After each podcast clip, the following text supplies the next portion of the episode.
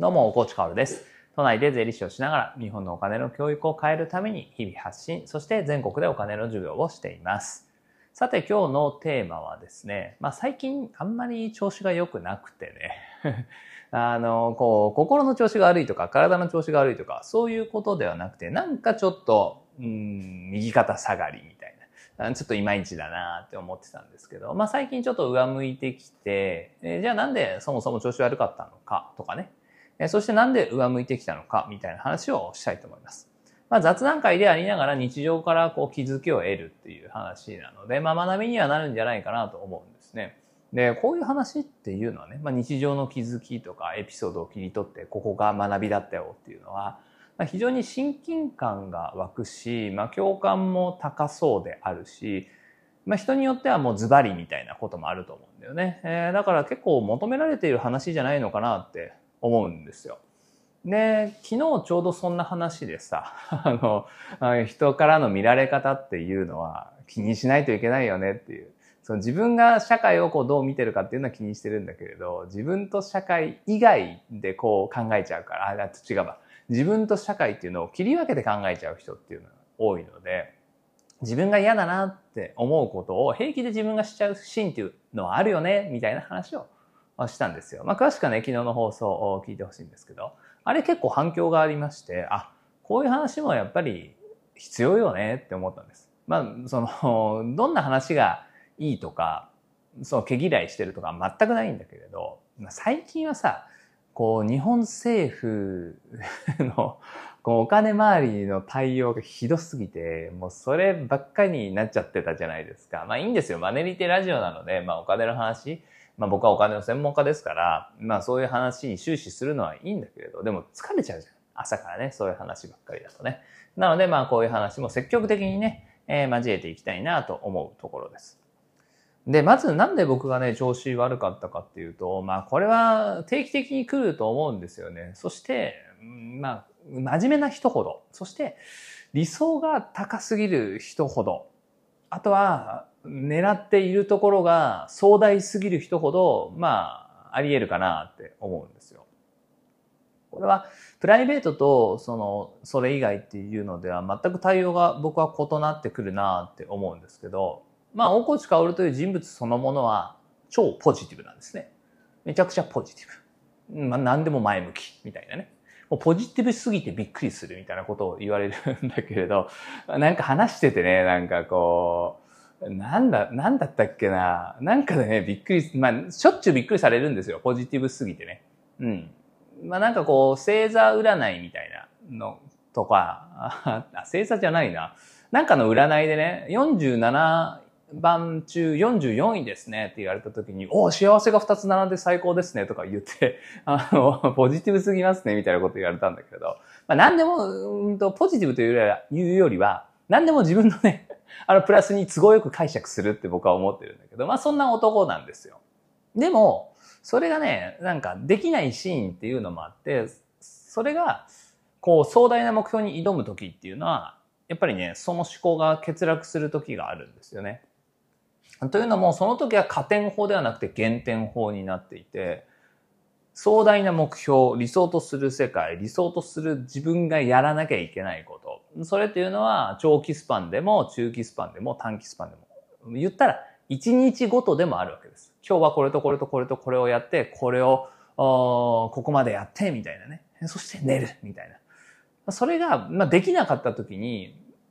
やっぱり自分はなんてダメなんだって思っちゃうんだよね。この瞬間だけはね。まあ、つまりその壮大な目標っていうのはお金の教育なわけですけど、そこに向けて、全然できてないことってたくさんあるんですよ。たくさんある。当然これはいつまでに達成するっていうものではないから、そこは難しいところではあるんだけど、でも自分の体感としては、もっともっと前に進んでいて欲しかったんです。2023年9月現在においてはね。でも、全然進んでないと。自分の理想とするスピードでは進んでいないし、それはもう自分のね、あの、努力不足に他ならないんだけれども、でも、社会との関わり合いの中で、やっぱりうまくいかないことっていうのはたくさんあって、うわあれもできてないな、これもできてないなって、その瞬間は減点法になっちゃうんですよね。ここはね、どんなにポジティブな人でも、壮大なその人生をかけての目標みたいな時は、この思考に結構陥りがちなんじゃないかなって、ふと思ったんですよ。いや、僕って多分、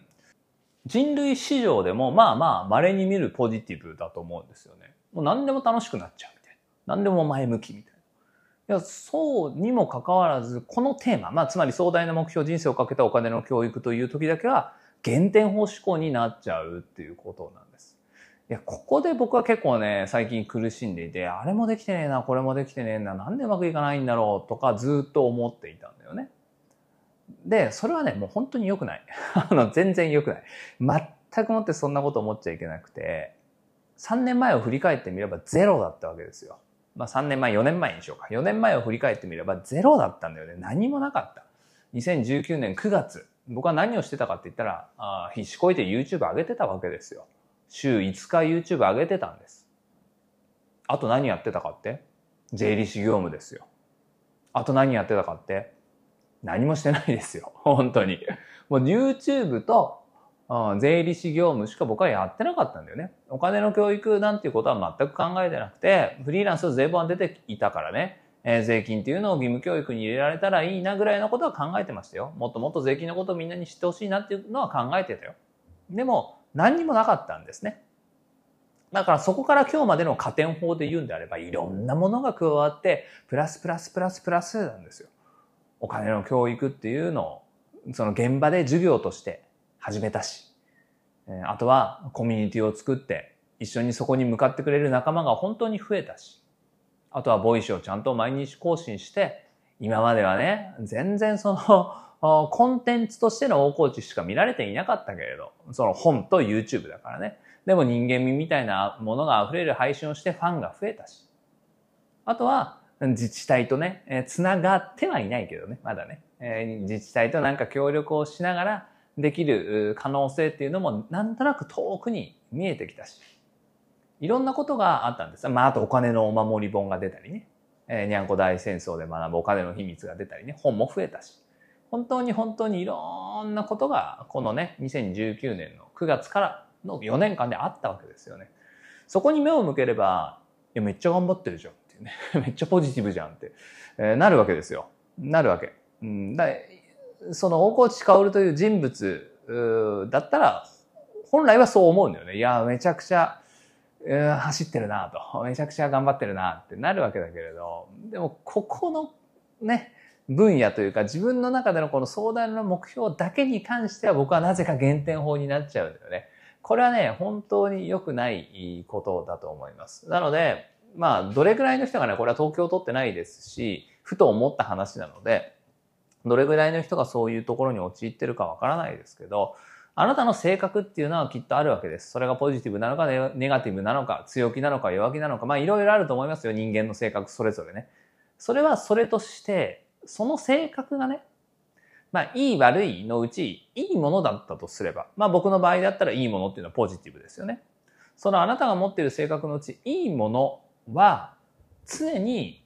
その24時間365日顔を出すわけではないんですよってことは覚えておかなきゃいけないのかなって思います。僕はポジティブだねって言われるし、自分のことが本当にポジティブでびっくりする時もあるんです。自分自身ね。いや、この状況でなんかニヤニヤしてるとか、この状況でポジティブに考えられるのってマジやばいなとかね、思う時あるんですよ。あだから、自分もそう思うし、周りからもそう言われるから、どの瞬間でも僕はポジティブだとね、思い込んでたんだよね、ずっとね。だから結構苦しいんだ。なんだろう、なんだろうって、ネガティブにね、減点法に走ってしまった時に、とっても苦しいんだんですよね。まあ、ここ数ヶ月ですね。で、まあ、それをこう克服したのはやっぱり言語化なんだよね。言語化なんです。なんでこういう状況になってるのかなっていうことを考えた時に今日お話ししたような言語化っていうのができたことによって、ああ、なんか、僕が思ってたそのポジティブっていうのは、まあ、それはそのままなんだけれど、でもそれっていうのは、どのタイミングにでも顔を出してもらえるものではないんだなって思いました。だから意識的にこの壮大な目標に向かっていくときにはね、そこに関しては、その減点法にならないような意識っていうのを今は持ってます。あれもできてない、これもできてないじゃなくて、あ、これが一つできた。前に進んだ。これが一つできた。あ、今日も進んだって言って、そう考えるように意識をしています。あ、あともう一つね。え僕に関してはだけど、まあ、いつもね、こう周りとの比較っていうのは意味がないとか、その分析という意味での比較は意味があるんだけどね。なんとなく、隣の芝生が青く見えることにこう嫉妬するとか、そういうのとか意味ないですし、あとは周りからの見られ方っていうのはね、ああ、すごいですね、とか、まあそういうのっていうのは本当に意味がないと。全く気にせずに活動すればいいというようなことをよく言っているんだけれど、でも結果ね、振り返ってみると、やっぱりそういうところも僕は少し気にしていたんだろうなって思います。ああ、結果が出てないな、うん、自分が思っていた通りにことが運んでないなっていうのは、当然自分に対してダメだろうって思う部分もあるんだけれど、やっぱり少し外を意識していたがゆえの思いだと思うんですよね。いや、僕はこんなもんじゃないんです。もっとできるんですよって、やっぱりちょっと外を意識してたんじゃないかなって思うんです。まあ、この他者を意識するとか、外側を意識する、見られ方を意識するみたいな話っていうのは、やっぱりこの壮大なお金の教育という目標以外の部分では僕はあんまないんですよね。僕はあんまないと。なのでやっぱりこれっていうのはやっぱ特別になっている。まあ言い方を変えれば、我を忘れてしまう活動なんだろうなって思います。自分のポジティブさが出ないとか、全然周りからの見られ方とか気にしてないくせにそこに関しては気にするとか、自分にとってとってもとっても大事なものだから、我を忘れている部分っていうのはあるんだろうなと。まあ、人間ね、みんなそれぞれ、えー、こう特徴みたいなものがあって、で、それがこう、どこに行っても同じものを発揮するっていうのは、まあ難しいよねっていう当たり前のお話なんですけど、でもこう、年を取ってくるとさ、僕ももう40ですよ。もう1月にはね、41になるわけですけど、当たり前のように自分の分析っていうのはある程度できていて、それが常にパフォーマンスとして発揮されていくみたいな勘違いをするんだけれど、でもそんなことはないんだなというのをね、改めてね、思ったと。そして、えー、なんかちょっとスッキリしたというのを言語化させていただきました。まあ、ということで、今日はね、えー、まあ自分のために話してみたというところが結構大きいんだけれど、でもその話がきっと誰かに、こう響くというかね、誰かの学びになるんじゃないかなという思いを込めて、願ってお話をさせていただきました。さて最後にお知らせです。マネリテ学園公式ブログというね、えお金の総合サイトをやっているんですが、最新記事がね、結構ニッチなんですけど、なかなか面白いので紹介いたします。えー、9月8日の記事で固定資産税が高くなるポイント、理由と安く抑える方法を紹介ということで、なかなかね、えー、ニッチなんだけれど、まあ、こういう記事まで入っているサイトということで、ぜひぜひ確認をしてみてください。えー、検索まだありますので、知りたいキーワードね、えー、例えば社会保険料とか住宅ローンとか保険とかね、イデコニーサとか、ふるさと納税とかも何でも大体入ってると思いますから、検索をしていただけたら嬉しいなと思います。そしてまだ解説してないような記事、これ知りたいんだよね、なんてことがもしあればね、あの、全部要望に答えられるかどうかはわからないんだけれど、教えていただけたら嬉しいです。それでは本日も張り切っていきましょう。素敵な一日をお過ごしください。最後まで聞いてくれたあなたに、幸あれ。じゃあね。